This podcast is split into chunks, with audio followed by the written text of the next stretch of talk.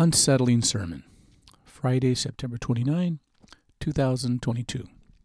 By the way, these words were spoken by Jesus while he was teaching in the synagogue in Capernaum, John 6, 59. The event referenced in today's text, both on the southern and northern banks of the Sea of Galilee, is a seminal event in Jesus' ministry. It was an early breaking point between Jesus, his disciples, and his detractors. There is a nuance that I had not pondered on before. People from the south came to Capernaum looking for a free lunch. They went home empty handed. But at some point, in this dialogue, a group of religious types merged with Jesus' entourage on their way to the synagogue. Well, mention church, and you are going to lose a lot of people. And so it is that a new synagogue bound crowd changed their settings, but not the topic.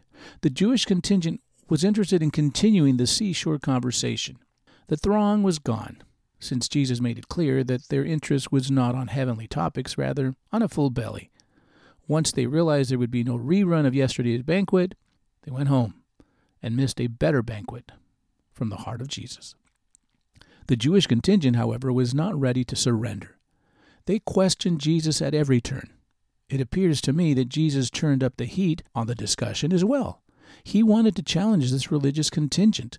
By the end of the discussion, it is quite clear that the metaphors Jesus was using were intended to challenge those present in the synagogue.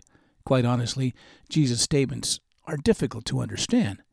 It's as if he was making it tough. He was forcing them to enter the spiritual realm, and the opposition was determined to stay focused on the earthly realm.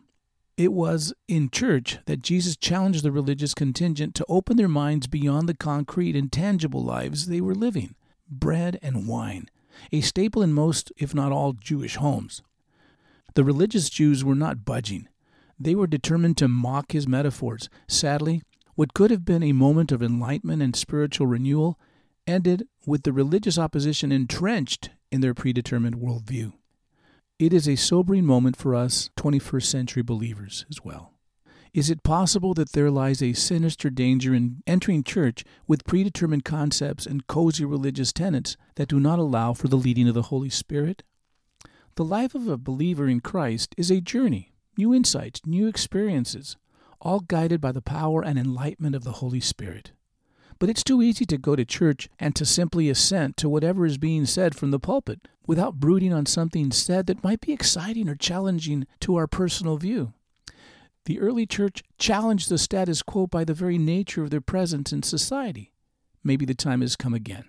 Here's to unsettling sermons that challenge our minds and stir our souls. Would it not be a welcome change around the dinner table to engage in discussions that hone our minds and fill our souls with grace, faith, and charity towards all? No time like the present.